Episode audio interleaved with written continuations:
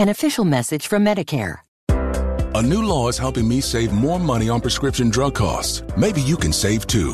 With Medicare's Extra Help program, my premium is zero and my out-of-pocket costs are low. Who should apply? Single people making less than twenty-three thousand dollars a year or married couples who make less than thirty-one thousand dollars a year. Even if you don't think you qualify, it pays to find out. Go to ssa.gov slash extra help. Paid for by the U S Department of Health and Human Services.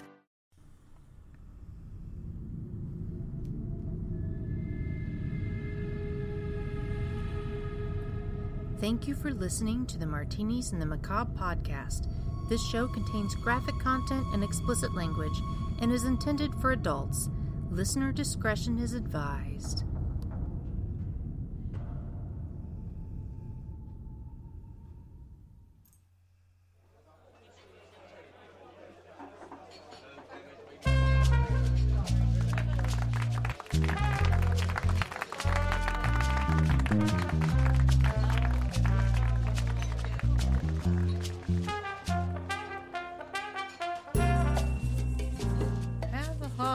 Jolly Christmas, it's the best time of the year. I can't go that low. My voice doesn't do that.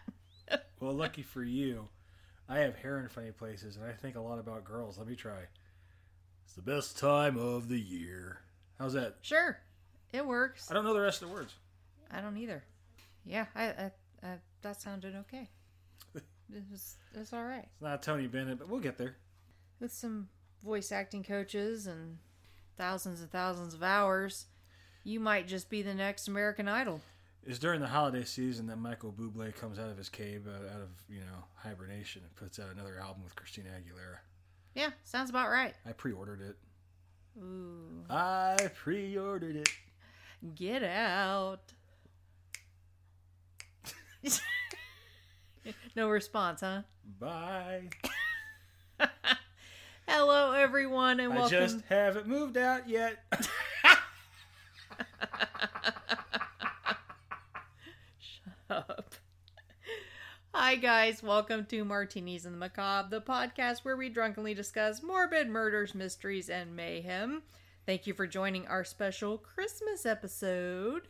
Yay. I am your host, Erica, and I'm joined by my husband and working on his singing abilities, Billy. Also, I don't want to leave anybody out, so happy holidays, happy Hanukkah, and have a joyous Kwanzaa. If there's anything else I missed, fuck, I missed it, sorry. Fucking have a good time. Yeah. There you go. Have fun. In this house, we say Merry Christmas, but whatever. If you come in and say happy Hanukkah, I'd, I'd be like, thanks, dude, because you took a second to fucking say something nice to me. And which then you I'd better, be like, did you see our Christmas tree right which, over there? Which you it's... better fucking do if you're in my house. You better say something fucking nice to me. I would expect anyone that comes into this house to say something nice. Like, oh, you have furniture. Yay. If they come in and they're like, you guys look like a bunch of bitches, I'd be like, motherfucker. Get the fuck out. All right. So um, I've uh, managed to wrangle up a pretty serious Christmas episode here involving um, the week of Christmas in nineteen eighty-seven, when in Dover, Arkansas, there was a different kind of gift giving that took place. The gift of death.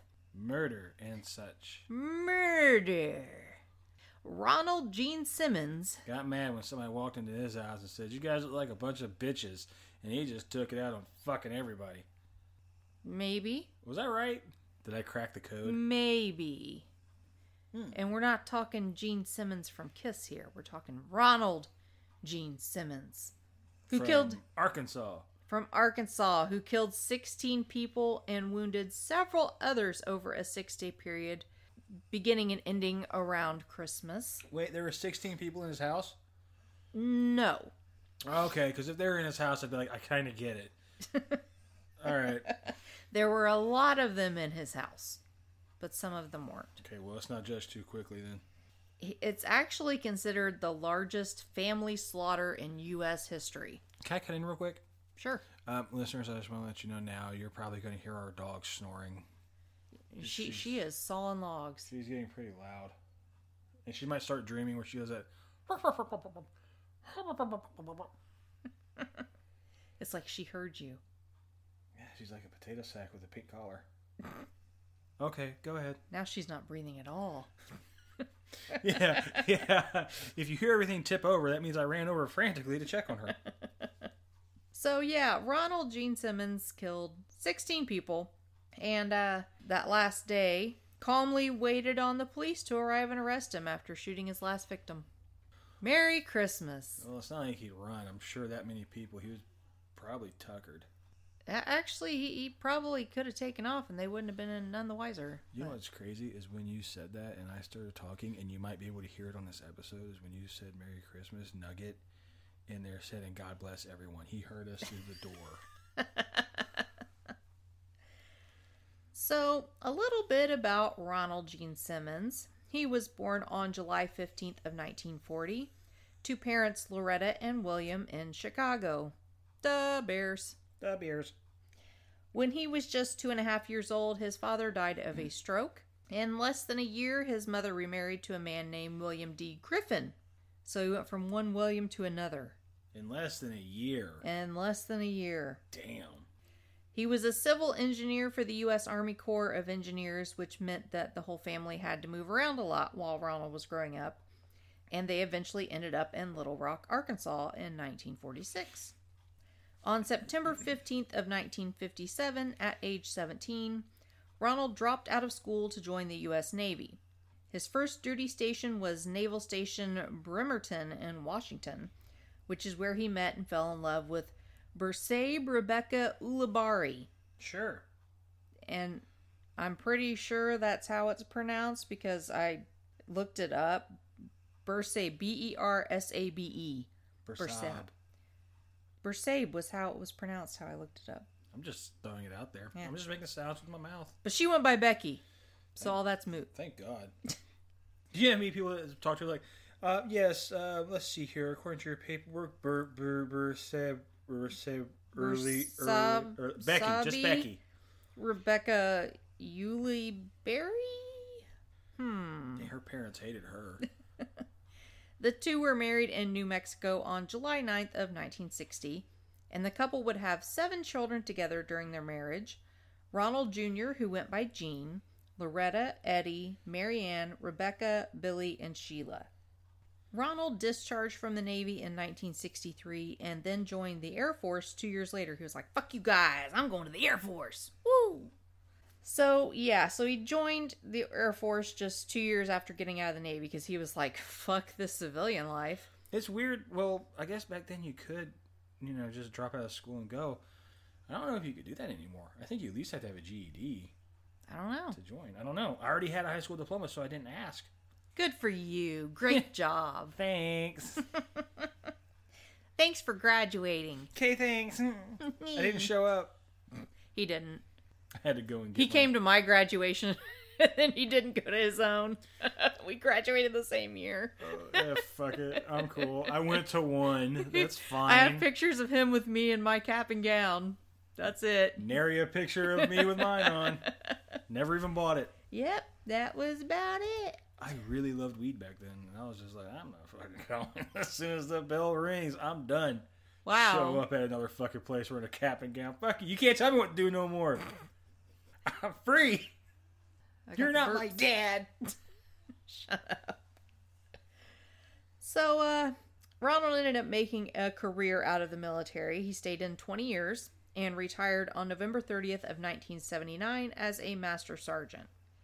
Does that seem reasonable? Yeah. For yeah. twenty years? Master sergeant? Sure. He sure, would... because like in the Army, you have...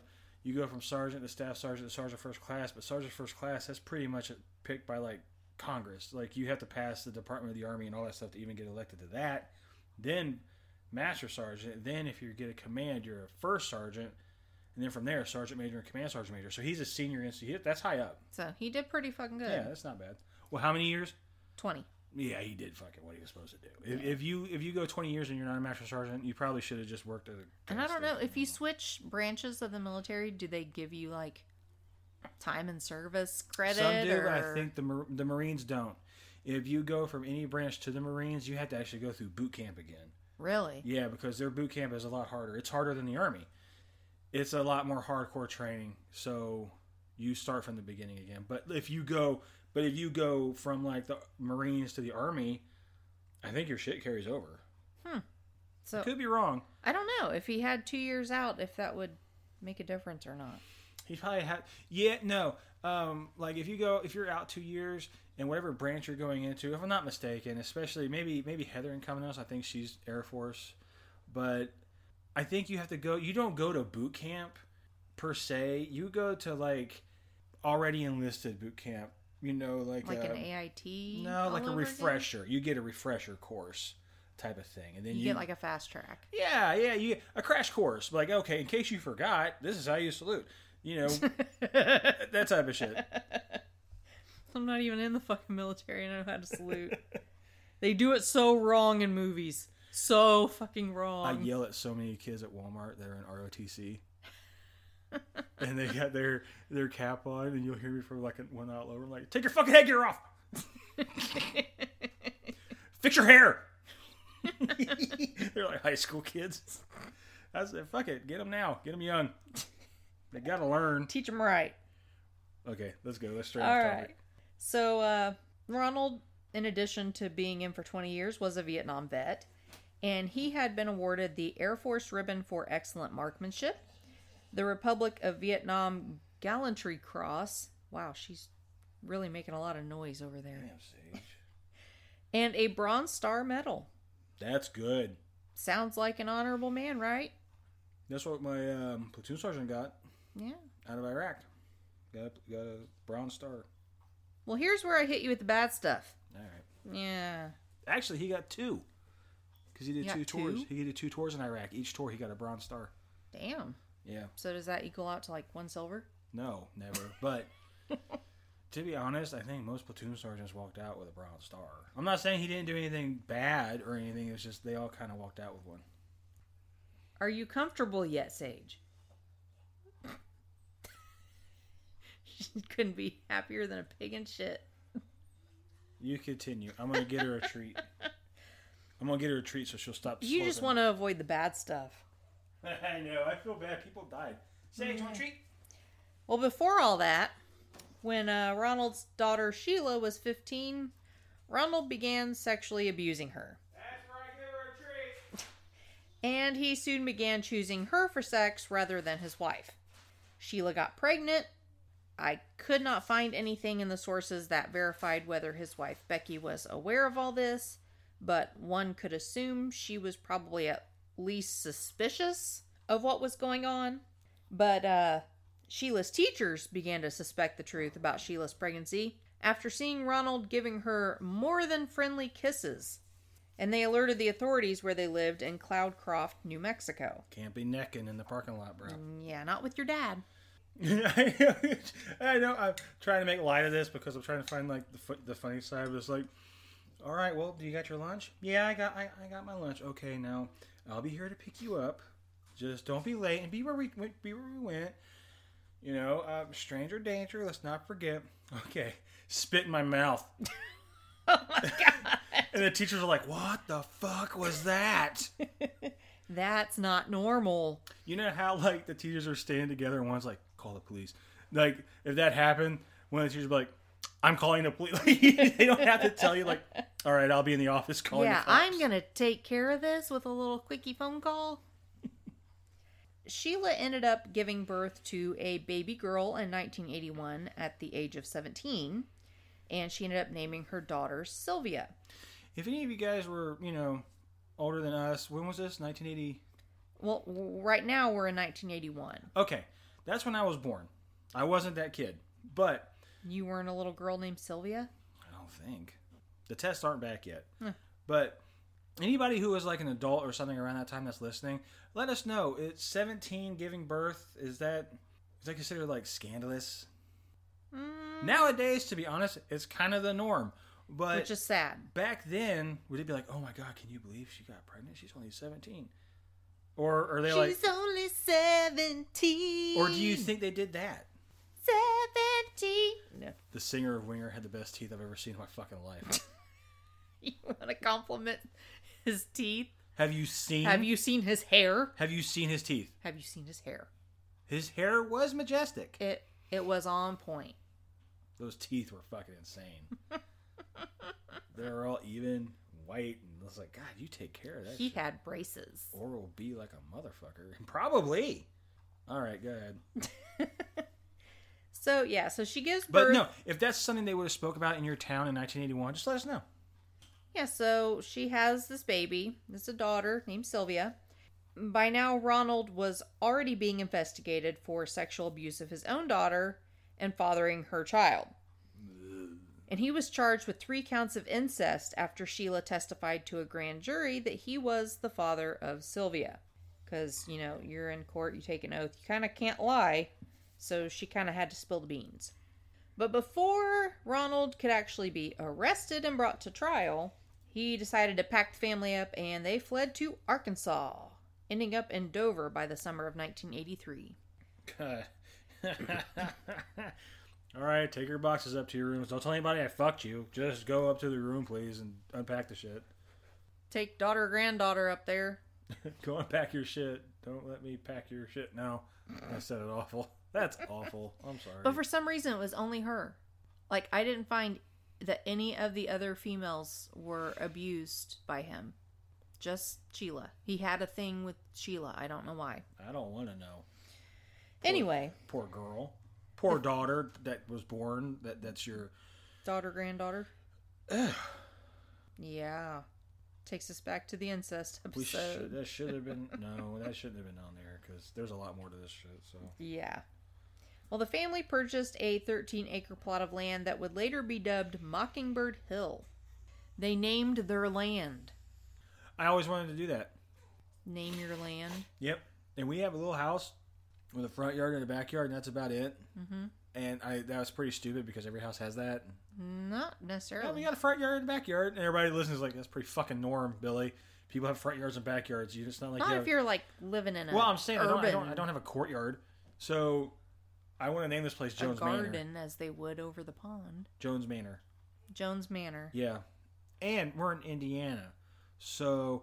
We're kind of close to the whole Kentucky, Tennessee thing, so I want to get it lacquered, burnt wood, and hang it over the door. Outside, not inside. Inside, we know. Out there, so they know. Yeah, you don't have to teach us. We catch on pretty quick in this household. Jones Manor, established. It's two words. Yeah. I think we can learn that. Yeah.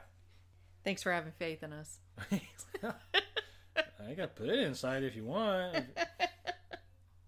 So they moved into this thirteen-acre plot of land named Mockingbird Hill. But their home was two older mobile homes kind of haphazardly joined together in a makeshift double-wide. Real fancy, huh? There was no working plumbing, no A C or heat, and no phone lines. I have family members that live like that. So you, you have money to buy all this land, but no utilities. You know, there are people like that. Like um, the wealthy end of our town, something something village. Actually, it's not even that great no more. Drugs, they kind of took over. Really? But, yeah. But you would see all these beautiful houses and stuff. If you go in there, like my mom can attest to it because she used to help design houses and stuff, and mm-hmm. she would come in and check all that shit, you know? Yeah, like they'd have like, beautiful houses, like like damn near mansions, right? You know what I'm talking about. I wouldn't call them mansions. Some of them are pretty damn big. Some of them are gorgeous. Some, but that's not the norm. I'm not, I'm not saying the norm. I'm saying houses that are big and expensive. Mm-hmm. And um, but you go in there and it's like Goodwill furniture, uh, the cheapest food you can find because of that reason. They just plugged all their money into that house. They can't afford anything else right now. Well, my God, don't buy the full thirteen acres. Buy ten. Yeah, I mean, it's have a le- some money to spare. It's a lesson learned. Put in a fucking toilet. I'd rather have an average house with a tanning bed inside than a beautiful house and a lawn chair for a couch. You and know? A fucking outhouse. Yeah. Yeah, that it doesn't make sense to me. But they lived in this janky double wide with no utilities, and the property was surrounded with a makeshift privacy fence. That the family kind of threw together in a hodgepodge of concrete blocks and barbed wire. Now, you see, because of that, now we have the whole Pinterest page about stuff you could do with pallets. And that's where it came from. But it was concrete blocks and barbed wire. Well, you got to... Surrounding start. Mockingbird Hill. You got Mockingbird Hill with a shitter. Yeah, this is one of those places... Like, as a parent, when your kid says, I want to go visit so-and-so at Mockingbird Hill, you're like, fucking no, no, no. Yeah, like, yeah, like, at the first time, you're like, ooh, okay, yeah. And then, like, this, and then they come home and they're like, Mom, my head itches really bad. And they have lice, and you're like, okay, well, Mockingbird Hill is off the list. Yeah, now we're going to mark that one right off. Old rusted vehicles and assorted junk line the yard. Did I even need to say that? I mean... I kind of picture it. Yeah. And no trespassing signs dotted each side of the long red clay drive leading up to the house. It's a picture of beauty, isn't it? Or isn't that what you're seeing in your head right now? Beauty? You know what I'm saying is they have, like, this all this janky shit, and they have the no trespassing signs. I bet you the guns are, like, state-of-the-art brand fucking new because their priorities are oh, fucked guaranteed. Up. With him being a twenty-year military man? I bet you it's, like, the best scopes and optics. He's got night vision and stuff, but they're eating ramen. Finish up your hamburger helper. Hot who's dog on the, soup. Who's on the next one? Yeah, finish up your hot dog soup. Who's next on watch? And for those of you that don't know, hot dog soup is the water that you boil the hot dogs in. If you don't That's know what it. it is, then you don't know the struggle. Yeah, the struggle is real. Dude, there's a, there's a hot dog martini, and it's oh. the grossest thing I've ever fucking seen in my life. Well, has it got a little Frank in it or something? Yes, that too. On a toothpick. But the uh, the water used to mix in it is hot dog water. With gin. Oh, it's that's the fucking, worst. It's awful. I don't like gin anyway, but then hot dogs and trees? It's so gross. Ew. And it's like lined with... Um, don't I, do it, guys. Don't do it. I think like instead of like dipping the rim in salt, they dip it in like mustard. Ugh. It's just, it's the it's awful. And when I first saw it, I was like, is this a fucking joke? That's the worst. Yeah, that's just, no thank Ew. you. Ew. Mm-mm. Mm-mm. No. And they're like... Tag somebody you think would like this, and I saw like nobody. I saw like two million views and like two shares. Everybody's like, no, fuck no. Well, uh, Ronald worked at a series of low-paying jobs in nearby Russellville, and locals described him as a recluse. A friend of his daughter Loretta would later be quoted as saying, "Quote, he had a beer in his hand at all times." Oh shit. He had a little room he would stay in all the time. It was dark and seemed spooky and it stunk. End quote. That reminds me of somebody. Sounds about right. The house, the, it smells like they have cats, but they don't have cats. It smells like they have cats, but I bet there's no cats.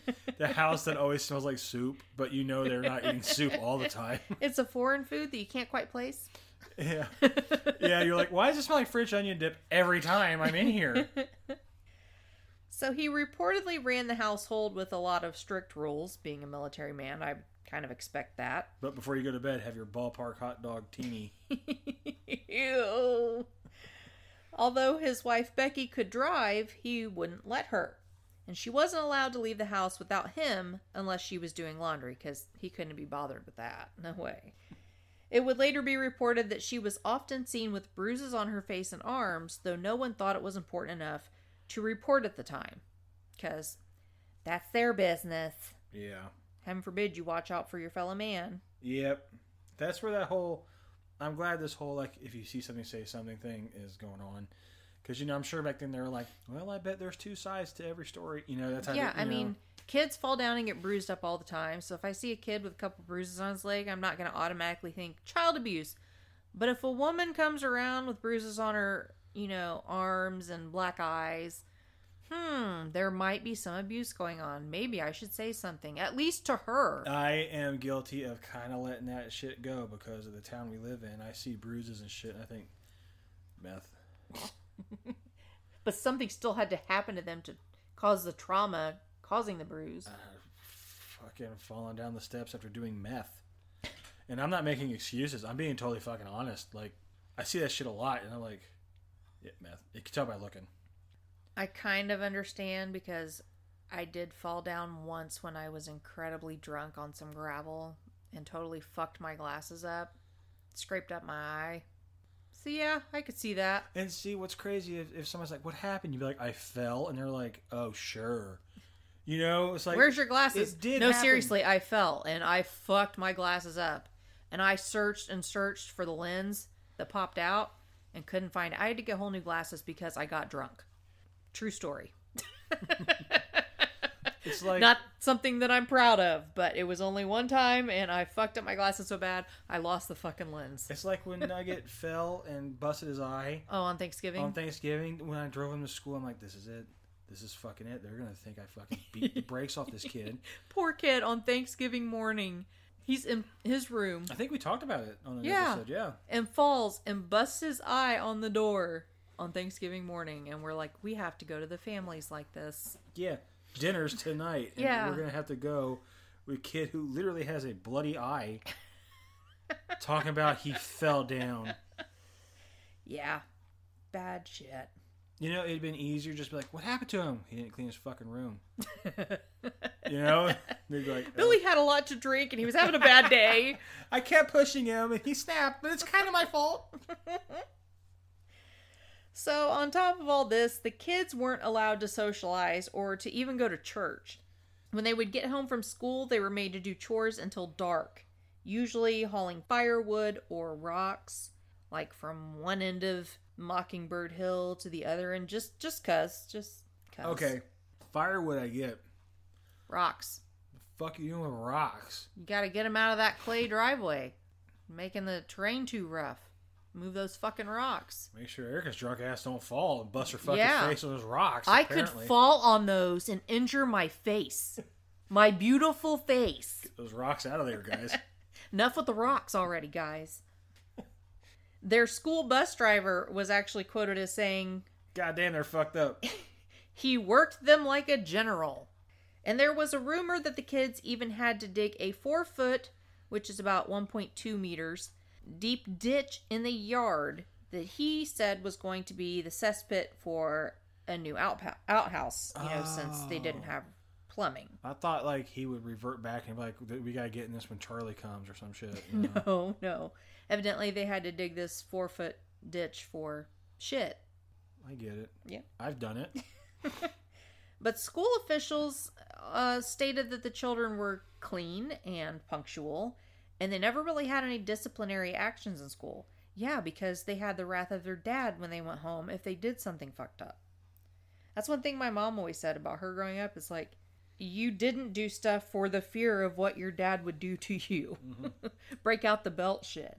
Yeah, we we we always thought beforehand, like, I was like that growing up because I knew my grandma, God rest her, would, she tuned me up, you know? Mm-hmm. So it's not like I'm being good because I respect you, Mister Teacher. Is I'm being good because I could really get injured. She could really put the hurt on yeah. me if I tell you to fuck yourself. Yeah, because I, I wasn't there, I don't know, but I've heard some stories about my grandpa and kids getting in trouble that, like, holy shit. He would so be behind bars these days. Then I got paddled in school, and I was just like, you know, fuck it. Just keep your mouth shut all around. There's just no fucking point. Do you know that same principal had a gun pulled on him? What for? Um, paddled a student without asking for the teacher or the parents' permission. If he paddled a student, then he paddled a student. That's it. Mm. Smacked his ass so hard that it sent his head into the wall. Ooh. As he went down. And the mother was an off-duty cop. Oh.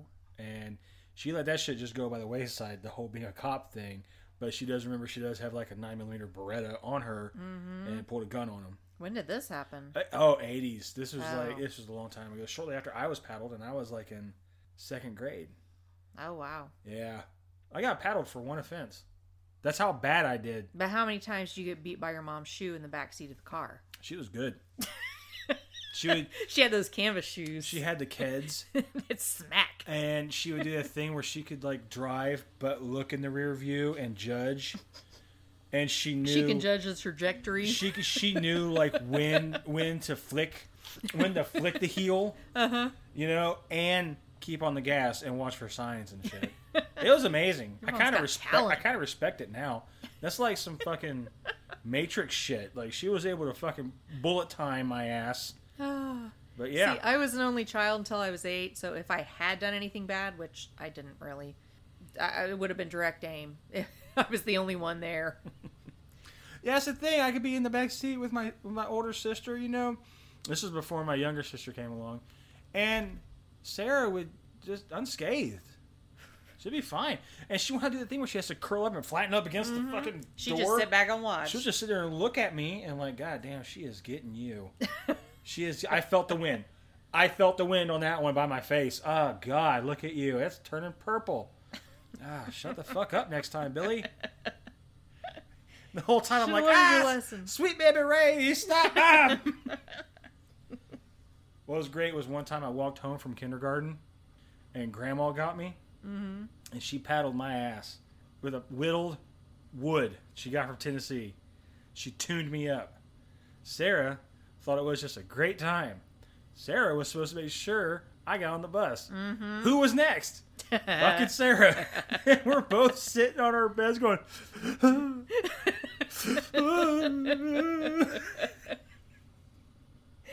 ah, Sarah didn't escape that one, huh? It was the look on her face when Grandma turned around and held that paddle like a fucking samurai. Sarah, just that face like, oh, shit. I could see your grandma making that face. She always be like, you little asshole! Just go to town. A lot of people died in this story, so yeah, let's go ahead and lot. keep going. Well, by nineteen eighty-seven, the three oldest children had left the homestead to start their own lives. Sheila had even married a man named Dennis, who, good man, knew the truth about Sylvia and decided to adopt her, even though he knew she was the product from the dad and the daughter. Hats off to him. Yeah. Good on like, him. No, I'm not only going to marry you, I'm going to adopt your child. So, that's great. Billy had married as well, a woman named Renata. And by this point, Ronald's wife, Becky, had come to despise her husband and had been saving up money to try to get out. She wrote to her son, Billy, in a letter, quote, I don't want to live the rest of my life with Dad. I am a prisoner here, and the kids too. Every time I think of freedom, I want out as soon as possible, end quote. This letter was sent to Billy just days before the family was supposed to gather for Christmas, probably about the time Ronald suddenly quit the job he had been at for a year and a half as a clerk at the Sinclair Mini Mart on December eighteenth of nineteen eighty-seven. You see, by this point, Ronald had decided to kill his entire family. Because, why not? He had already made that decision. Yeah. He was like, you know, I need a change in my life. I'm going to quit this job and kill my family. That's what I need. A oh, new direction. He had a weird-ass bucket list. Yeah. Quit the mini-mart. Check. Kill my family. What time is it? Not yet. Not yet. We're going to wait this one out. It's coming. They're all supposed to come around. I will eventually get them all. I gestured looking at my watch. Mm-hmm. Fine watch, isn't it? It's about two hundred dollars. You're welcome. Thank you. It's an early Christmas gift. Oh, swole o'clock dot com. Best fucking watches I've ever seen in my entire life. Check them out and buy one. And if anybody works for swole dot com, please sponsor us so I could get more free watches. Most expensive watch I've ever owned is like a Fossil watch. Those are which good is, watches. Yeah, they're great watches, but they're only like, what, seventy-five dollars the most? Yeah. This one's called Jupiter. The one I want is called Alexander, and that's like four hundred dollars. The one you want. The one I crave. This one is the one I want. The one, my... my yeah, my, yeah, backtrack. Backtrack, motherfucker. My bucket list watch is that one. One I'll save up and get myself. I'm not going to ask somebody to buy me a fucking four hundred dollars watch. No, I'll just put money aside. Yeah. The only reason I have an Apple Watch is because Billy bought it for me. Because there's no way in hell I would spend that much for a watch. But now that I have it, I love it. Ah, oh, fuck me. That's not the most expensive watch. Mine's not the most expensive. Yours is. Yep. Yours. Yours was. I did not ask for it. You love it. But I love it. So he was going to kill his family. He made the decision. Yeah. Okay. So no definitive motive has ever been determined for what Ronald did the week of Christmas in nineteen eighty-seven. But on the morning of December twenty-second... Ronald went to a nearby Walmart, of course, and purchased a twenty-two caliber handgun, then returned home, which I would have assumed he already had guns in the house, but I'm guess not if he had to go to Walmart and get one. It's weird they had a handgun at Walmart. This is nineteen eighties, you know, something, yeah. You know. This was before it he became a super center. He walked in and was like, hey, give me a gun, and they didn't, you know, have you wait two weeks for a background check or anything. They're like, okay, here's a handgun.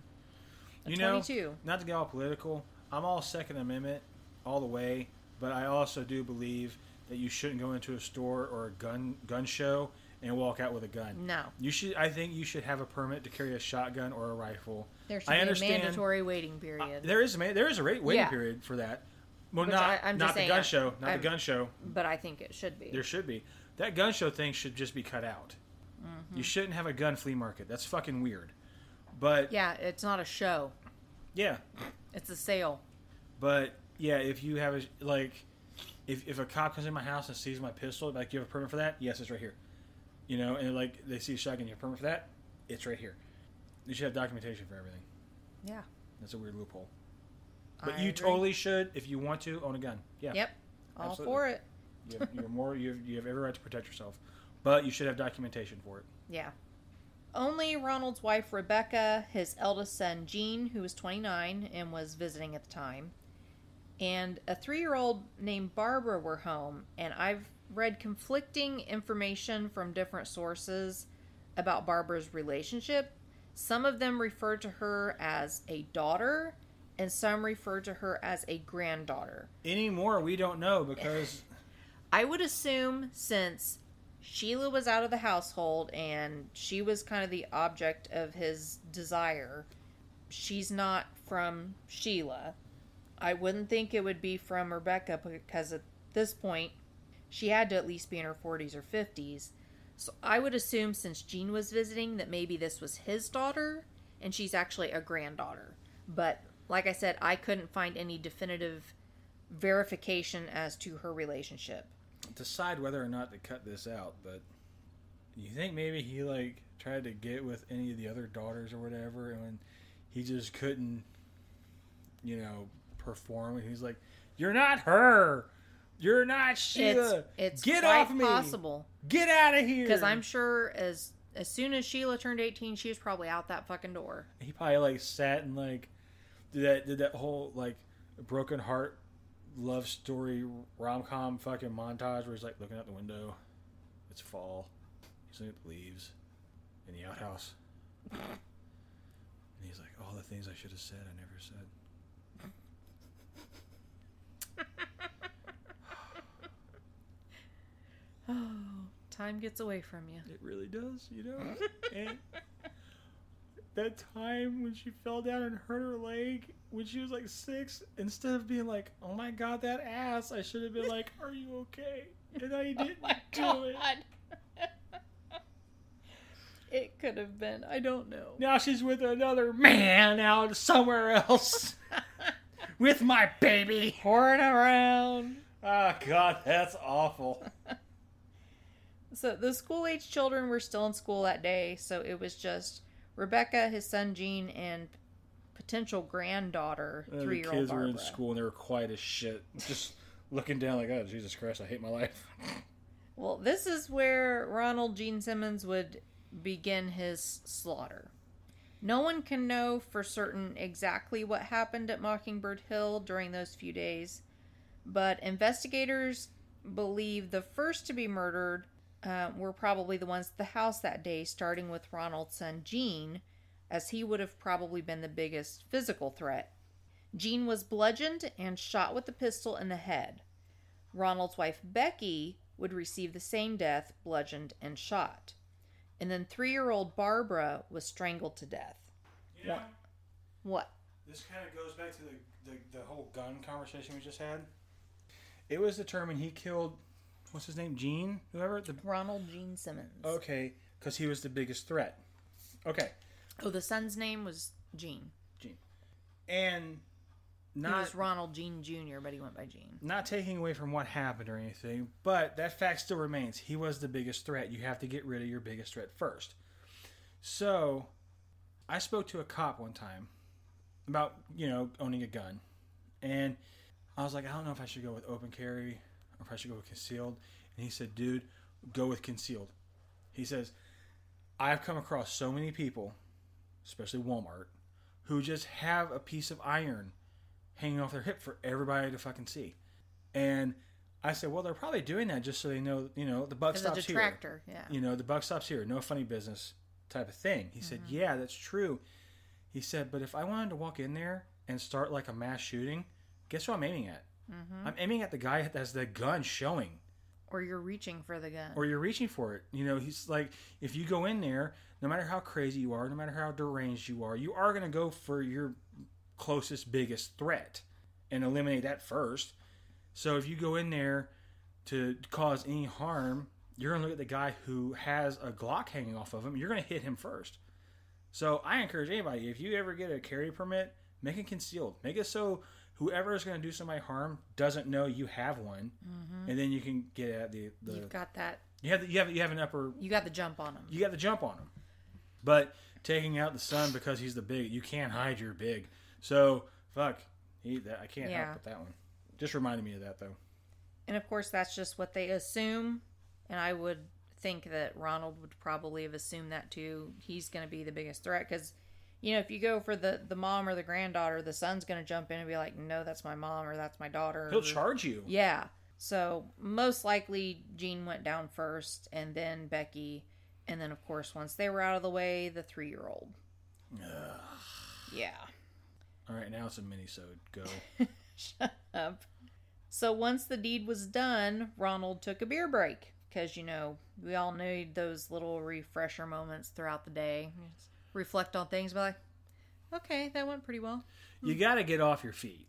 Got to choke down some beer and be like, all right. All right, so let me partway there. Get my list and check. When a break. Check. Beer break. Check. Yeah. When break time was done, he dumped the bodies into the cesspit that he had made the children dig. And it's not known that if he had planned for it to be used for the bodies from the beginning or if the beer break just gave him a good idea on how to solve his, I've got all these dead bodies and I don't know what to do problem. Yeah, yeah. You ever murder a family and just don't know what to do and you see that B-roll footage of somebody dropping a lot of pans because uh-huh. that's in those commercials? Look, they put no, their hands on their hips. Look no further. Make your kid dig their grave. Yeah. Now, from... Better the Industries comes the shovel made by astronauts who were in NASA. Take this shovel, you put it in the ground, and what comes up is ground. And then you move the ground, and now the ground's lower. Just shove those bodies in there, and you can see him, like, flip a fucking kid in there, and he's like, thanks, blah, blah, blah, Industries. I'm sure he probably saw one of those, and he was like, hey, that's a good idea. That's how you do it. That's how you do it. Once the bodies were dumped, Ronald waited for his four school-age children to get off the bus when school let out. So he had a really long beer break then. Probably three beer breaks. When they arrived that afternoon, he informed them that he had Christmas presents to give them, but he wanted to give them to each of them separately. He sent the three younger children to their rooms and took seventeen-year-old Loretta to the rain barrel they had outside of the property. And I actually saw in one of my sources, somebody was like, a rain barrel? What's that? It's a barrel that catches rain. It's not that hard to decipher. Well, nowadays it's illegal to even own one. So people probably don't know what it is. Really? Yeah, you're not allowed to collect rainwater. Why? I have no idea. Maybe because it's not treated with the right chemicals and whatever to make it potable. But yeah, people have been people have gotten in trouble for collecting rainwater, like survivalists or whatever mm-hmm. shit. You know, yeah, they can't collect rainwater. Yeah, they didn't have working plumbing, so where else were they going to get water? They put a fucking barrel outside and they collected rainwater, but that's what a rain barrel is. If by some chance that person that wrote that is listening, which is probably not likely, but that's what a rain barrel is. You are is. High. You Hi. Catch rain in a barrel. Dumbass. So you know, that's why, you know, if, if you're like, oh, that's a shit bucket. What's that? Take a fucking guess what that is. It's a, a it's a it's a rain barrel. Shit. So Ronald took uh, seventeen-year-old Loretta back to the rain barrel and began to strangle her and then submerged her head under the water in the rain barrel and held her there until she was dead. Was that the Christmas present? That was the worst game of bobbing for apples ever. For real. For real.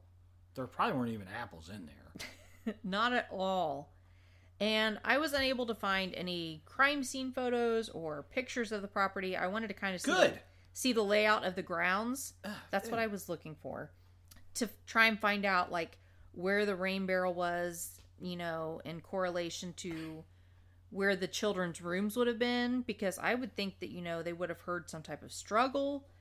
I mean, I know if you're getting strangled, you're not going to be able to scream or make much noise, but, you know, some kind of commotion. But I couldn't really find anything other than a rough diagram online. There's uh, a, like a rough sketch of the property layout, and it kind of just shows you where the house and the cars and stuff. I believe but she that's died. About it. So basically, he proceeded to call the others out one by one, and fourteen-year-old Eddie, eleven-year-old Marianne, and eight-year-old Rebecca were killed the same way. And then he laid them all in the pit with the others, lined up next to each other in a row with their heads all facing the same direction. So they were just in a perfect little line in the cesspit. And then for some reason, he doused the bodies in kerosene. And he would later say that he thought that this would keep odors from coming up from the ground and keep, like, scavenger animals away. I can kind of see that. I mean, like, you want to get alcohol off your breath, the first thing you do is you get chapstick. Life hack. You don't drink kerosene? Well, I mean, if you get bored. But, like, people people will be like, oh, I don't want people to smell, you know, alcohol on me. So they'll, like, take a Mentos or they'll chew gum. Tic Tac. They're not smelling it on your breath. They're smelling it on your lips. So throw in a Mentos or an Altoid and then put on chapstick. And then you're damn near in the clear. So now all of you know how to defeat their first signs of drinking while driving. I never said that. Yeah, don't do that, guys. That's very stupid. Billy's little life hack. Hashtag Billy's life hack. After this, Ronald had to bide his time for four days as the rest of the family wasn't expected to come for the Christmas get-together until December twenty-sixth. They were all going to celebrate Christmas with their own families and then come the day after. No one is really sure what he did during this time, but I'm sure it probably involved a lot of beer breaks. Yeah, I was going to say, a lot of beer breaks. A lot. Involved. At about noon on the twenty-sixth, the family started to arrive, and Ronald, of course, was ready and waiting. Nothing had changed his mind in those four days. He was still determined to take them all out.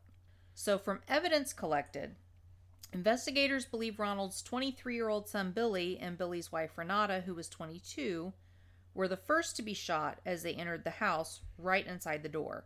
I'm assuming they've gotten this from blood evidence found, you know, where blood had pooled right inside the door. Mm-hmm. So he took them out as soon as they came in, and they had their one-year-old son Trey with them, and he was then strangled and drowned as the other children had been. The last of the family arrived less than an hour later. They they were the family that, you know, it's always running late. Fashionably Just, late. You, you tell them it's at eleven when it's supposed to be at twelve. They'll be like, it's fine. They probably don't even have the table set yet. So that happened to be twenty-four-year-old Sheila, the daughter that Ronald had raped and gotten pregnant. Her husband, twenty-three-year-old Dennis McNutty. McNutty. That's a nutty name. Why is she even showing up for the Christmas thing? Probably for her mom and the siblings. Still stupid. Nice headband. Yeah, it's pretty hot. Yeah. Billy's wearing my headband, just so you guys know. You can't see it, but it's quite a treat. Mm. So it was Sheila, her husband Dennis, Sylvia Gale, which was the six-year-old daughter and granddaughter of Ronald, and twenty-month-old Michael, whom Sheila and Dennis had had together. Investigators believe Sheila and Dennis had been shot narwhals, narwhals. had been shot not long after they came through the door.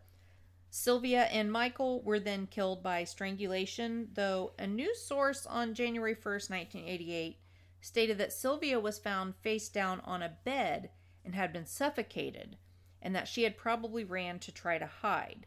But all of the other sources I found claim that all of the victims in this second round of family, including Sylvia, would later be found laid out on the floor in a row, still wearing their coats. So, I'm not sure if maybe this news source, and it was an actual news article from a paper, if maybe someone just gave them the wrong information, or if that's truly where Sylvia was found as she ran off to try and hide. I, I don't know. But at least the rest of the family was all laid out in the house he didn't try and get them back to the ditch in the, the yard. They were all laid out, and they still had their coats on, which is what made the investigators think they had to have been shot, like, as soon as they came in the house. But many sources say Sheila was the exception, that she was laid out on the dining room table with the nicest tablecloth the Simmons owned draped over her, like as if for a funeral viewing. The two toddlers were wrapped in plastic sheeting and taped up, and their bodies were placed into the trunks of abandoned cars on the property. Why, I don't know, but that was his thinking, is just tape them up and put them in a car. Then Simmons decided he was going to go out to the bar for a beer break. He went out to the bar to get some drinks. Yeah, stretch your legs. You can't stay cooped up. You get cabin fever, man. So you've managed to knock off your entire family and extended family. What now? Let's go get some beer. Yay! You know what? To be totally fucking honest, I'm not siding with him, but I get it. You know, you go through all that and you're like, fuck, man. I need a drink. I need a fucking drink. And I don't have a jukebox. And it's been so long since I used the toilet. I'm doing it. I'm doing it. Pretzels! And he just ran. And he probably had to work up to it. If everyone in the town thought he was a recluse, he probably didn't go out to the bar very often. This was a special occasion. You could do it. You could do it. You could do it. I'm doing it. The evening of the twenty-sixth, Ronald returned home from the bar, where investigators believe he drank beer, surprise, and watched T V for the next day and a half, all with his family members' corpses still laid out inside the house. He was just like hanging out right, with know. their bodies over there. Step over them and go grab another beer. And yeah. Check out what's going on with that crazy Seinfeld. I don't know what year. No, probably not. But see what that gang on night court's up to. Am I right? Well, he wasn't done killing. Night, night court's a good show. He managed to get all the family members, but he still had a few loose ends he wanted to tie up. This was only a breather. So he'd already managed to kill the first batch, and then he waited four days and killed the second batch, and now he still had some people he wanted to make pay. So on the morning of Monday, December twenty-eighth, he took his son Gene's brown Toyota Corolla and drove into nearby Russellville. He stopped at Walmart again and purchased a second gun. And a bazooka. And a grenade, because you could do that at Walmart, I suppose. Evidently, within a week's time, he went in and just purchased two handguns and walked out. Which, by the way, they got rid of their A Rs at Walmart, mm-hmm. you know. But they have so many rifles that are much more powerful than an A R ever could be. I think they just did it for P R. Mm-hmm. I'm sure they did. So, armed with these two handguns now, he went to find twenty-four-year-old Kathy Kendrick. Now, Kathy and Ronald had worked together in the past, and Ronald had become infatuated with her. Kathy had turned down his advances numerous times, and witnesses would later say he had recently started harassing her again, and had even shown up at her house several times in the months leading up to the murders. And was like, you trying to fuck? I'm down. So shortly after ten a.m., Ronald walked into the Peel, Eddie, and Gibbons law firm where Kathy was a secretary. So Kathy was sitting at her desk, and Ronald just walked up, pulled out a gun, and fired numerous shots directly into Kathy's head. Look at it this way. They're not, nobody's going to hit on you no more. He hit on her in the biggest way. He hit her so hard. He hit her with a bullet. A lot of bullets. He kissed her with a lot of bullets. Yeah. And then without saying a word or harming anyone else, Ronald just left. Witnesses claim that Kathy was bleeding profusely from the head. But, no shit. Really? But still struggling to breathe. She was still alive. Really? nine one one was called at ten seventeen a.m., but by the time anyone arrived, Kathy was dead, and Ronald was nowhere in sight. Damn, though, she did put up a fight. She she continued living for a couple minutes afterwards. She went out like a trooper. Yeah. Just ten minutes after the first nine one one call, at ten twenty-seven a.m., another call was placed from the Taylor Oil Company reporting a shooting. thirty-four-year-old J D, or Jim Chaffin, had been shot and killed. He was a fireman and part-time truck driver for Taylor Oil. thirty-eight-year-old Rusty Taylor had been shot in the chest, but was alive. Rusty was not only part of the Taylor Oil Company, but he also owned the Sinclair Mini Mart, where Ronald had worked as a clerk for over a year until quitting just ten days prior. So basically, this was his boss. Ronald had fired on another employee as well, but the bullet narrowly missed her, whizzed through her hair. The whole incident happened in less than a minute, and Ronald was gone just as quickly. By the time the officers arrived, Ronald was already heading up U S sixty-four to the Sinclair Mini Mart, which was only a three-minute drive from Taylor Oil. Sound like you said by the time the officers arrived. By the time the officers arrived... No, go go with it. Just don't let you near a fucking driveway. So, both of these shootings, just by themselves, unless someone could physically I D him, I mean, he was there and gone before cops ever even got there. So, at the Mini Mart, which was the job he recently quit, Ronald approached forty-six-year-old Roberta Woolley at a cash register, pulled out a pistol, and shot her twice at close range. The manager, thirty-eight-year-old David Salyer, grabbed a chair and threw it at Ronald, who then turned towards David and fired. David was hit, but he was alive. But before Ronald could shoot him again, a friend of David's, who just happened to be in the store at the time, ducked behind some groceries and began hurling cans of Coke at Ronald. Way to go, guys! Which actually drove him off. He was just like, ugh, take that! Hurling them like grenades. You're a fucking dick. Can you imagine this? The crash and spray and the fizz and oh, that'd be a mess. What if what if that's what drove him away? He was like, I'm gonna get sticky as shit. Yeah, that would turn me away. I'd be like, no, I can't do this. It's on my hands. I have to go wash my uh, hands. It's icky. It's icky. Yeah. Ew. No. Yeah, there's there's some pet peeves I have. That's one of them. Yeah, I can't I can't do it. Nope. Mm-mm. So rest that- assured, we're not gonna go on a fucking shooting spree. There might be a chance of a fucking Mountain Dew can hitting us. I would run if Coke cans were being we would drop the gun and be like, ew! Just run. It's gross, ew! So, tell the cops to show up with hand sanitizer, please! So, this nine one one call was made at ten thirty-nine a.m., so, what, twelve minutes after the last one? You know, that guy, David's friend... And David had to be like doing the interview with the cops, giving their statement. He was like, yeah, it's no big deal. I just took a chair and threw it. He aimed it at me, but I knew my boy had my back. And he was like, yeah, man, I had Doctor Pepper. And I started throwing it. I threw it hard. And then he ran away. You know, like, like, and that's like they tell that shit every fucking time. Uh-huh. And I bet you they got laid off of it too. They were on their bellies shitting freedom. Yeah, on their bellies eating dirt and shitting freedom. And they're like, so what do you do for a living? I'm like, well, I mean, scare off serial killers. Currently, I'm in between opportunities, mm-hmm. but uh, last job I had, I fended off a gunman. Oh God, what kind of gun did you have? It was Mister Pibb. No big deal. Twelve pack.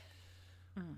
Yeah, it's just yeah, I, I, I you know, I, I was in softball for a while, and I got a good. I got a good reach. Mm-hmm. Hit him in his fucking kneecap, and he was like, what was that? And I had another one. I was like, you want more? And he was like, fuck no. And he ran out. And I ran up to my buddy, and he's like, I had the chair. I ran up to my buddy with the chair, and I was like, you okay? He was like, I'm totally cool. And then we chest bumped, and it was fucking And then epic. He was like, ow, that's my wound. Man, check out my slap bracelet. Because it was like the eighties.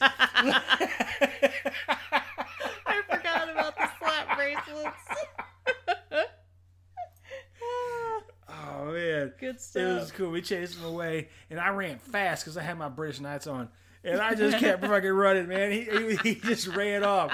Fucking Crime Stoppers. No, don't don't don't call Crime Stoppers. Just call my number. I'll show up with Mellow Yellow and Squirt. I don't give a fuck. Mm. So what's up? Let me get your number. You down for the D? You know, I bet you they tell us shit to this day, too. Like a Vietnam vet, too. Like, there I was, dude. No shit. Like his shots rang out. That's how it always starts. Cashier went down. My buddy grabbed a chair. Like, fucking three hundred. He was like, this is a chair! And threw it.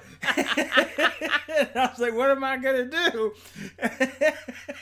I saw Coca-Cola. And I was like... it's classic. I fucking threw it at him, and I hit him in his face. And then I took a Mountain Dew can, and I threw it and hit him in his bitch-ass chin. And he ran up, and I was like, you better run. Everyone's like, yeah, Grandpa, we know. Shut up. Yeah, yeah. Like with their date, like Grandpa tells a story every fucking five oh, minutes because he's fucking crazy. Doing it again. Jesus Christ. Every time he adds a different flavor of cola, we don't know why. Tab. Tab. Tab cola. I, I hit him in the temple with an R C can. I made that bitch forget math. You know, back in the eighties, those were hard cans, too. Uh-huh. You know, those things could hit you and do some fucking damage. Yeah. Oh, man. Good times. So, uh, like I said, this call was made at ten thirty-nine a.m. And once again, Ronald was already gone when police arrived. It's not exactly known what motive he had for shooting Roberta and David, other than the fact that they just happened to have worked there with him previously. Oh, I forgot about that with David, too. That got him even more pussy. He was like, check out my gun wound. I what, held him off with a chair. What'd you fight back with? Chair. Tell him the story, Steve. There I was. No shit. With um, a red Faygo. Big red. Big red. In the big three-liter bottles. Oh, Lord. I saw one of those at the dollar store. It might have been from the eighties. Maybe. It was at the dollar store. Yep. Well, David and Roberta both survived, even though they'd been shot. The last call about a shooting that day came in at ten forty-eight, so once again, just about ten minutes apart, from the Woodline Motor Freight Company, the place where Ronald had worked with Kathy Kendrick and had begun making advances at her. You know... This is going back. What if, what if we're wrong about the entire thing? And they don't brag about it. They treat it like the movie Seven. Like she was just she was just sitting on the bed. You know, like, like they do it like that. He can't drink Coke ever again. I was looking at I was looking at the Vienna sausage, and then I just heard it sound like popcorn, loud, loud, loud, loud popcorn. And then and then all I saw was I just I just had Mellow Yellow next to me, and I was like, "There's my friend David." I said, "Oh Lord Jesus, baby Jesus!" And then I just grabbed hold of the can, and I threw him. I don't even know what I was thrown at. Roberta went down. I don't know what was happening. Oh God, I'm peeing myself again. Oh, I'm peeing myself. Oh no.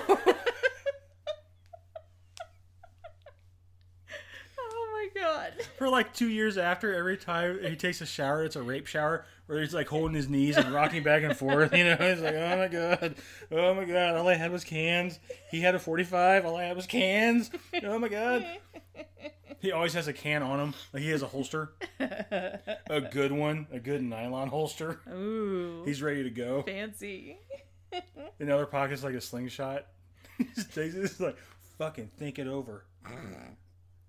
I know what you're thinking. Did he fire three cans of soda or just two? Do you feel lucky, punk? Okay, go ahead. I won't all interrupt right. you. Go that's, ahead. That's all right. So, as I said, this came from the Woodline Motor Freight Company, where Ronald had worked with Kathy. Ronald had been an accounts receivable clerk and Kathy a secretary. Ronald's supervisor there was Elaine Joyce Butts. McNutty and Butts. We need to go to Arkansas. There's funny people there. Well, Elaine had admonished Ronald while he was working there for his actions towards Kathy and told him to cut that shit out. Knock it off. Knock it off, you crazy punk. Crazy kid with your crazy rock music and your pegged jeans and your acid wash jeans and your Def Leppard shirt. Knock it off! And your slap bracelet. Your slap bracelets. So, the morning of the twenty-eighth, Ronald calmly walked into the business and up to Elaine's desk without saying a word. It was like, did you hear a new Nelson album? And she was like, no. Then what do you do? So he walked up without saying a word. Oh, fuck. You didn't go with me on that one. No. I literally just said, he didn't say anything, Billy. Instead, he raised a pistol and shot her twice at close range, once in the head and once in the chest. After shooting Elaine, still calm, He walked into an enclosed office nearby and shut and locked the door behind him. I bet he is calm. He's getting pretty good at this. Yeah. The female employee that was hiding in the office, Vicki Jackson, was someone that Ronald actually knew.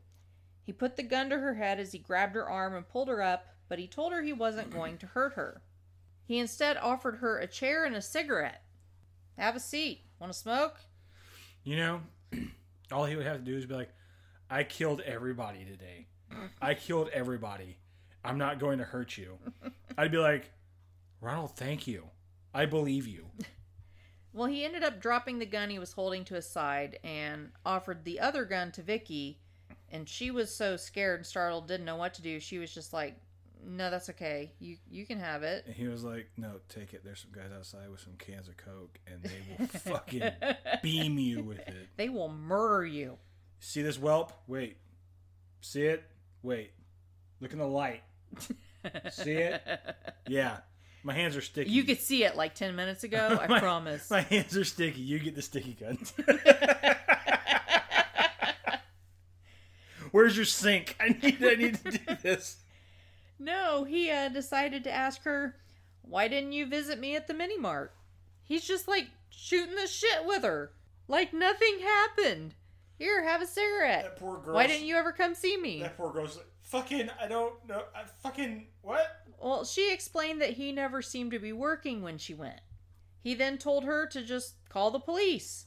He said, quote, I've done what I wanted to do, and now it's all over. I've gotten everybody who hurt me, end quote. He proceeded to sit there patiently, and when the Russellville police arrived this time, Ronald was still there. He sat down patiently and looked at her. He was like, oh, man. You seen Tron? I hear Gremlins is pretty fucking good. I heard it's a Christmas movie. It's Christmas time, too. What are you doing tomorrow? nah, nah, nah, nah, nah. The cops are here. Sorry. Gonna have to take a rain check on that one. Fucking rain check on that movie. Double guns. I'm not gonna shoot you. Double gun. Don't worry, these are only fingers, baby. If you ever come and visit me, don't drink soda. I'll, I will freak out. And he was fully cooperative and surrendered to the police. Paramedics rushed Elaine to the hospital, and she managed to live. Oh, good. Police took Ronald's two guns for evidence, one of them sticky. And determined he was a fucking lousy shot. Damn near everybody he shot outside of the house Well, lived. It was a twenty-two.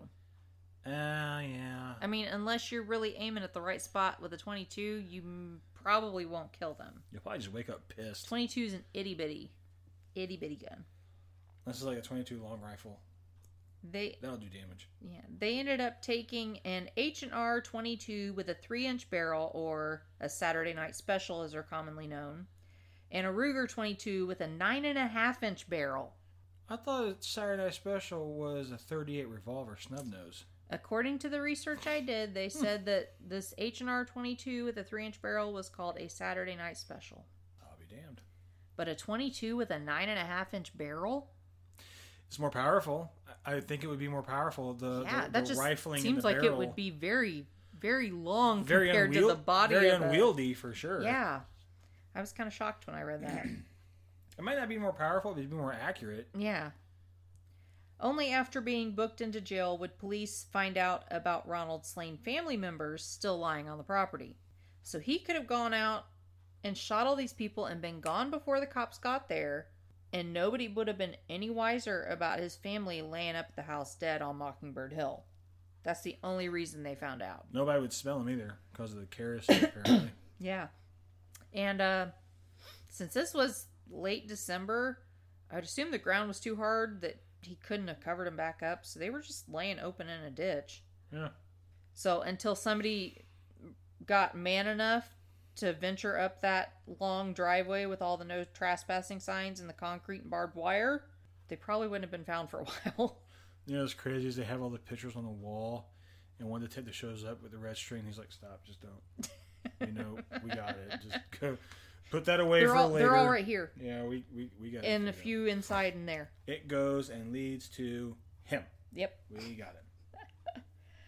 Ronald would not say a word to authorities. According to Sheriff James Bolin, the only time Ronald even showed any emotion was when the sheriff mentioned the murdered family members and Ronald's lower lip slightly quivered. That was about it.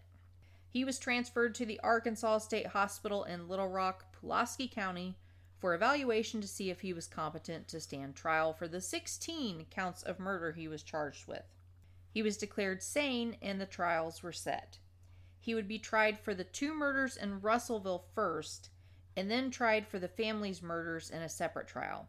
I think because they had so many people that could physically I D him and say, yes, that's the shooter, they wanted to get those convictions done first. Because even though there were a bunch of dead bodies at his house... You can at least get him convicted while you work on the other ones, yeah, right? Even though they were pretty sure they could get him convicted on the family murders, there was no eyewitness. So I think they wanted to get those two out of the way first.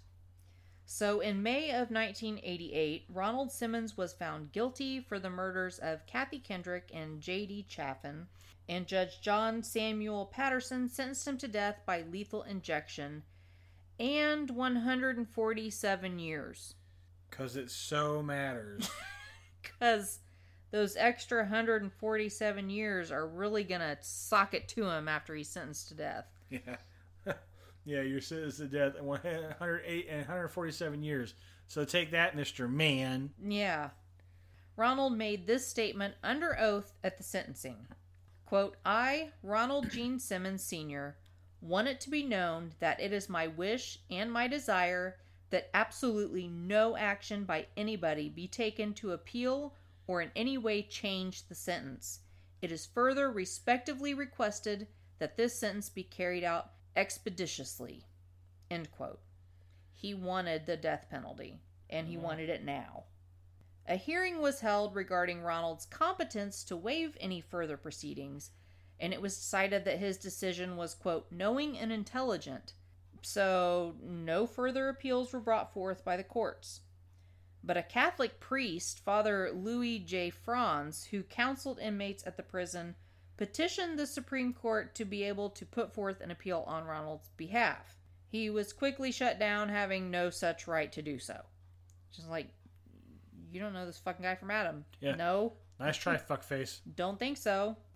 So Ronald was later tried for the fourteen murders of his family members, and of course found guilty of those crimes in February of nineteen eighty-nine.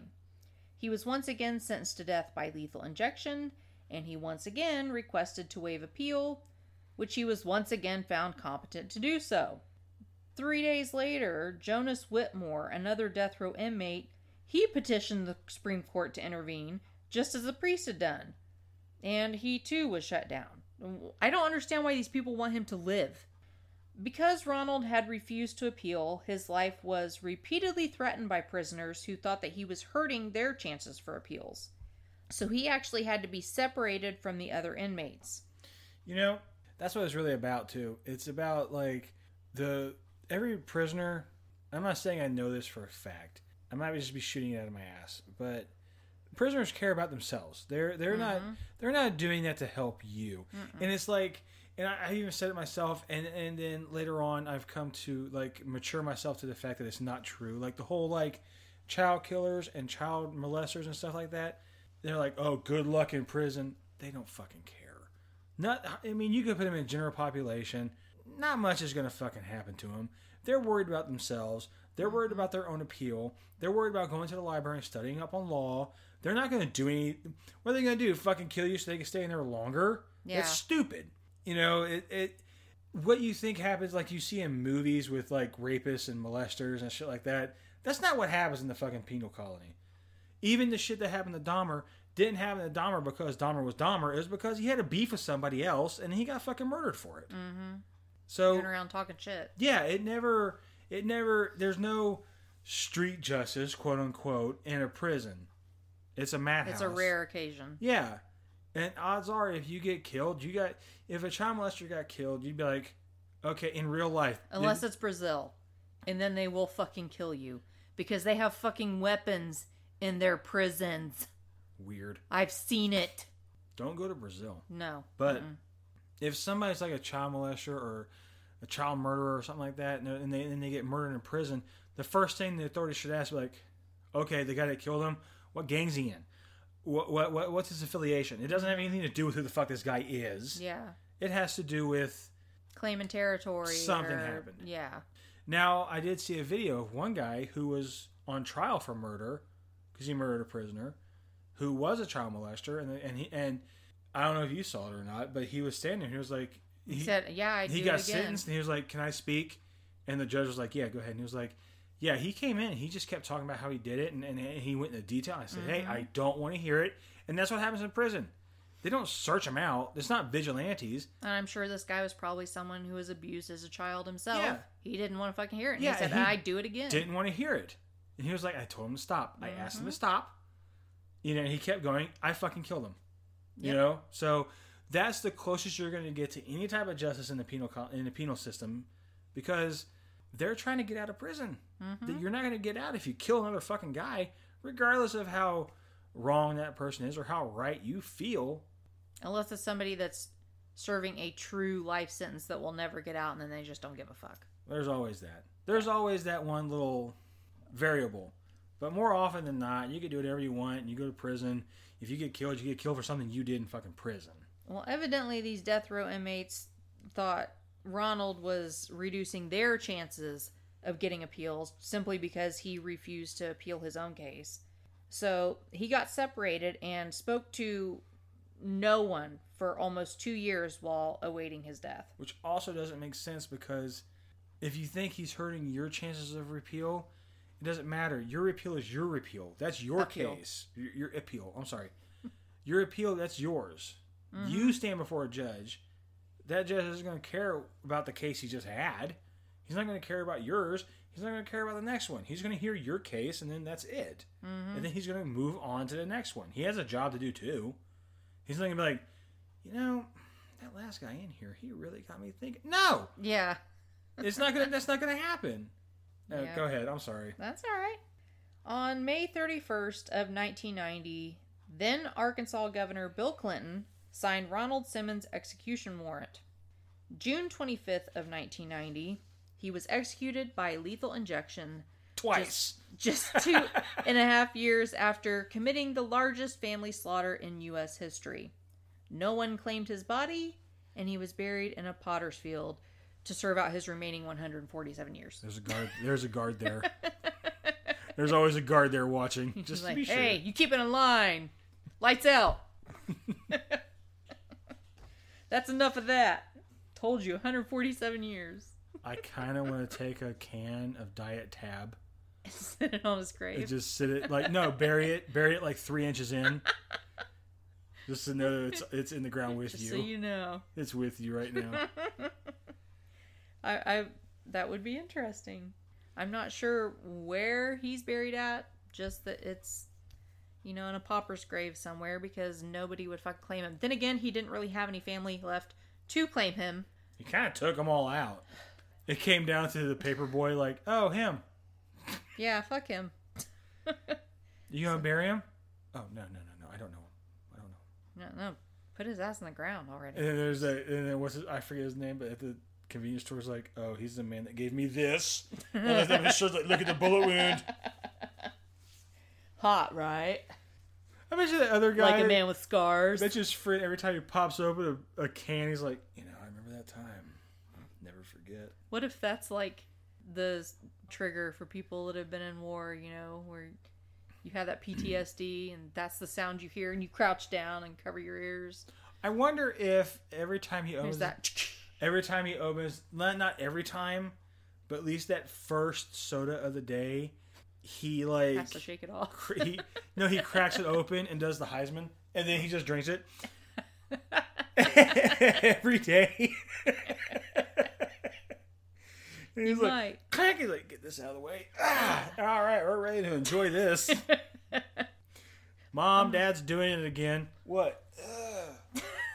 I'm going to start doing the Heisman every morning when I open my can of Coke. I would use that as a threat to my kids every single fucking time. I will beam you with a Coke yeah, can. Get out of line. Get out of line one time. Yeah, it's Christmas time, and this Coke, it's got qual- it's got it's got fucking polar bears on it. Don't think I won't fucking beam you with this shit. They're hungry. Yeah. They're hungry for kids who act bad.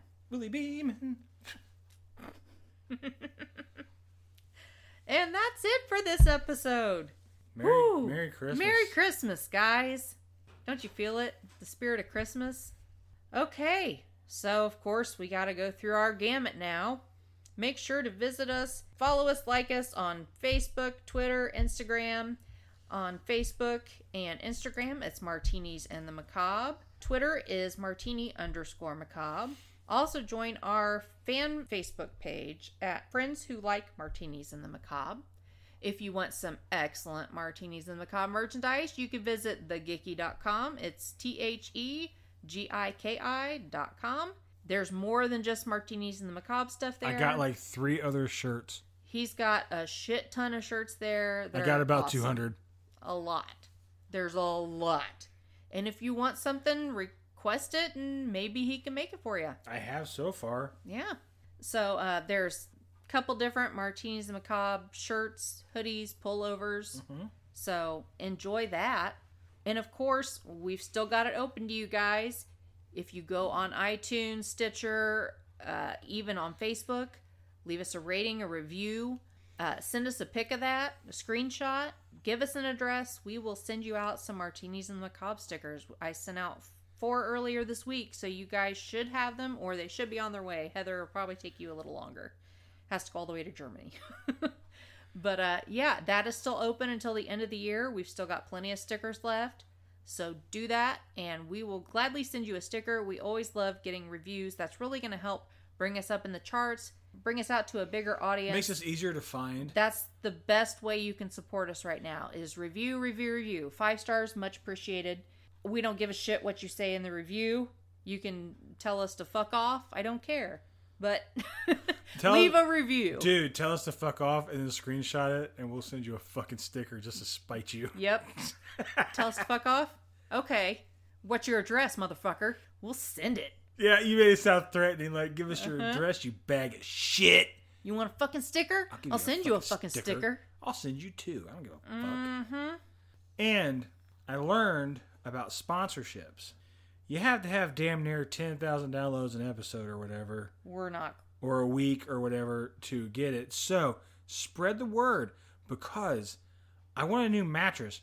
So, just spread the word and then just put it on Twitter, like, hashtag Billy's lumbar, and then I might be able to sleep okay for one night.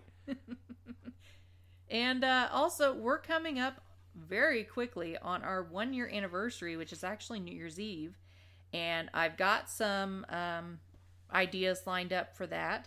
But I thought, on top of covering a few cases that I found, uh, if you guys have any questions for us, just want to know about us, the show, um, let us know, and we'll try and respond to those on the episode if we get enough. Yeah. Unless you ask us, like, our kids' names. Yeah. We're not going to give those to you. Then, but... no, you can't have that. It's Nugget and Phaser seven six five, and that's all you know. That's all you know. And Billy and Erica and Sage. Sage! And Pee-wee. We Would have you... a cat, too. Yeah, we talk about Sage a lot, but we have a cat. Yeah, Her name is Pee-wee. Yeah, she's cool. Yeah. And, um... Cooper, love the ice cube tray. Yes, thank you so much, Cooper. I've used it. And I love the picture you sent us, too. I've used it. I saw them in the freezer. Yeah, yeah. One's missing. I saw. Yeah, I used it. And what's good is it's a big-ass skull mold mm-hmm. of an ice cube, and that takes the place of, like, three. So you just need that one, uh-huh. and it, it chills everything perfectly. It's great. You get to look at a little skull while you little drink. Little skull just looking back at me. I'm like, hey, you. I hey, even, you. I even gave it a couple boops on the nose. I was like, boop. Look at you. Boop. And we have considered, because we've had several people ask us for an address that they could send stuff, maybe opening a P O box. So if you guys would be interested in that, let us know, because I don't want to open it if people aren't going to send us letters or anything. We're not asking you for gifts or anything, but if people even want to just write us a letter or send us a card or whatever, let us know, and it's something we will consider in the the coming year. Yeah. We will probably be releasing another episode before its actual due date, simply because of how close this Christmas episode and our anniversary episode will be coming out. We're so going to have I, to kind of double down. Yeah, I haven't decided yet if we're going to stick on the same schedule we are and just add an episode, or if maybe we can just go two weeks out from that starting in the new year. Haven't decided yet. I already have stuff researched for January. It'll be a big two-parter. I've still got to figure out how I'm going to split that up. And I've still got to finish research for the anniversary episode. So, um, yeah, just stay tuned, I guess. Find us on Facebook, Twitter. Anytime we release an episode, it's always posted on Facebook or Twitter uh, to let you guys know that it's there. If you're a true subscriber, it'll already be in your, your podcast app. And I got to get Kate on the phone sometime. Yep. I kind of want to pick her brain. Yeah, we, we've been in contact with Kate, and we definitely want to have her on sometime. We got to figure out the logistics of it and timing and all that other jazz. We've actually, we're actually very, we, we communicate a lot with our fans. Yeah. Any fan that reaches out to us, we talk back, you know, we don't do like the generated messages. Mm-hmm. If, if you send us a message, even on Twitter, I always send out the same, like if you follow us on Twitter, I'll send something out that says, thanks for the follow, but it's not generated. Like I type it out yeah. every single time. And it may take me a little longer. I usually handle the Facebook stuff, but Billy does jump in sometimes. Um, working third shift, working twelve hours at a time is sometimes hard for me to get on Facebook every day, but new year, I will be starting back on first shift. Thank God. So hopefully I'll be able to interact with you guys a little more, and feel free if post whatever you want on our Martinis and the Macabre page or the fan page. You know, if you find something funny or silly or just want to tell us how your day is going, put whatever you want on there and start a discussion.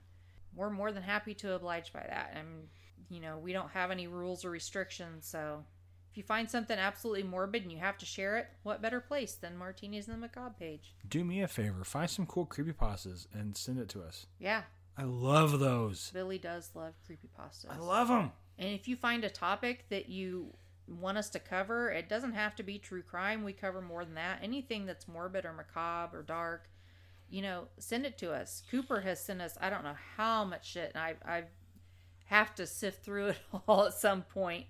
Um, so I'm sure we'll cover a lot of his stuff in the future. But if there's, you know, a specific case or, uh, you know, urban legend or cryptid, anything. That's more my speed. Yeah. That's that's that's more up my alley. We're open to any of that shit, so let us know. You can send us an email at martinisandthemacabre at gmail dot com. Um, you can also go to our website, martinisandthemacabre dot com, and find us on the contact page. You know, fill in your information, send it, and it will send it to our Gmail. There's a full episode listing that's playable on the website, plus all the music that we use from Phaser seven sixty-five. It's fully playable track list on there. There will be another one at the end of this episode, so stay tuned for that. And can you think of anything else? One more thing. One more thing? One more thing. Uno mas.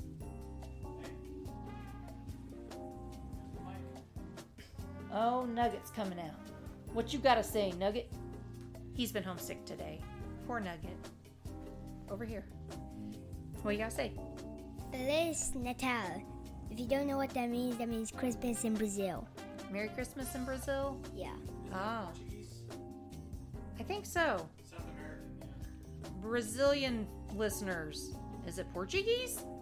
I don't know. Can you say Merry Christmas in Spanish? Turn towards the microphone. And Feliz Navidad. Feliz Navidad. My Spanish in Mexico. Hey, Google. How do you say Merry Christmas in Spanish? Feliz Navidad. There you go. Wait, hey Google, how do you say Merry Christmas in Portuguese? Feliz Natal. Ah, you got so it. It is Portuguese. You got it. Thank God for Google Home. That's what Billy got me for my birthday. It was my birthday, birthday a couple weeks ago, so yay, thank you, honey. Okay, we've run overtime on this one, and I'm going to have a lot of editing to do. It's crunch time, so we got to get out of here. But you will hear from us very soon, and stay safe, and we will see you in two weeks. Okay, bye. Bye.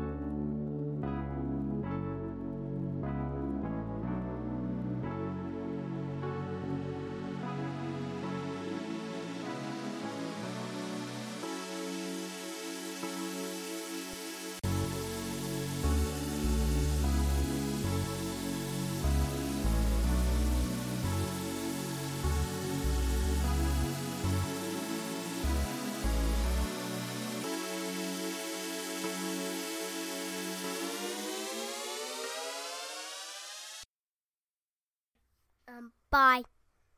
An official message from Medicare. A new law is helping me save more money on prescription drug costs. Maybe you can save too. With Medicare's Extra Help program, my premium is zero and my out-of-pocket costs are low. Who should apply? Single people making less than twenty-three thousand dollars a year or married couples who make less than thirty-one thousand dollars a year. Even if you don't think you qualify, it pays to find out. Go to S S A dot gov slash extra help. Paid for by the U S Department of Health and Human Services.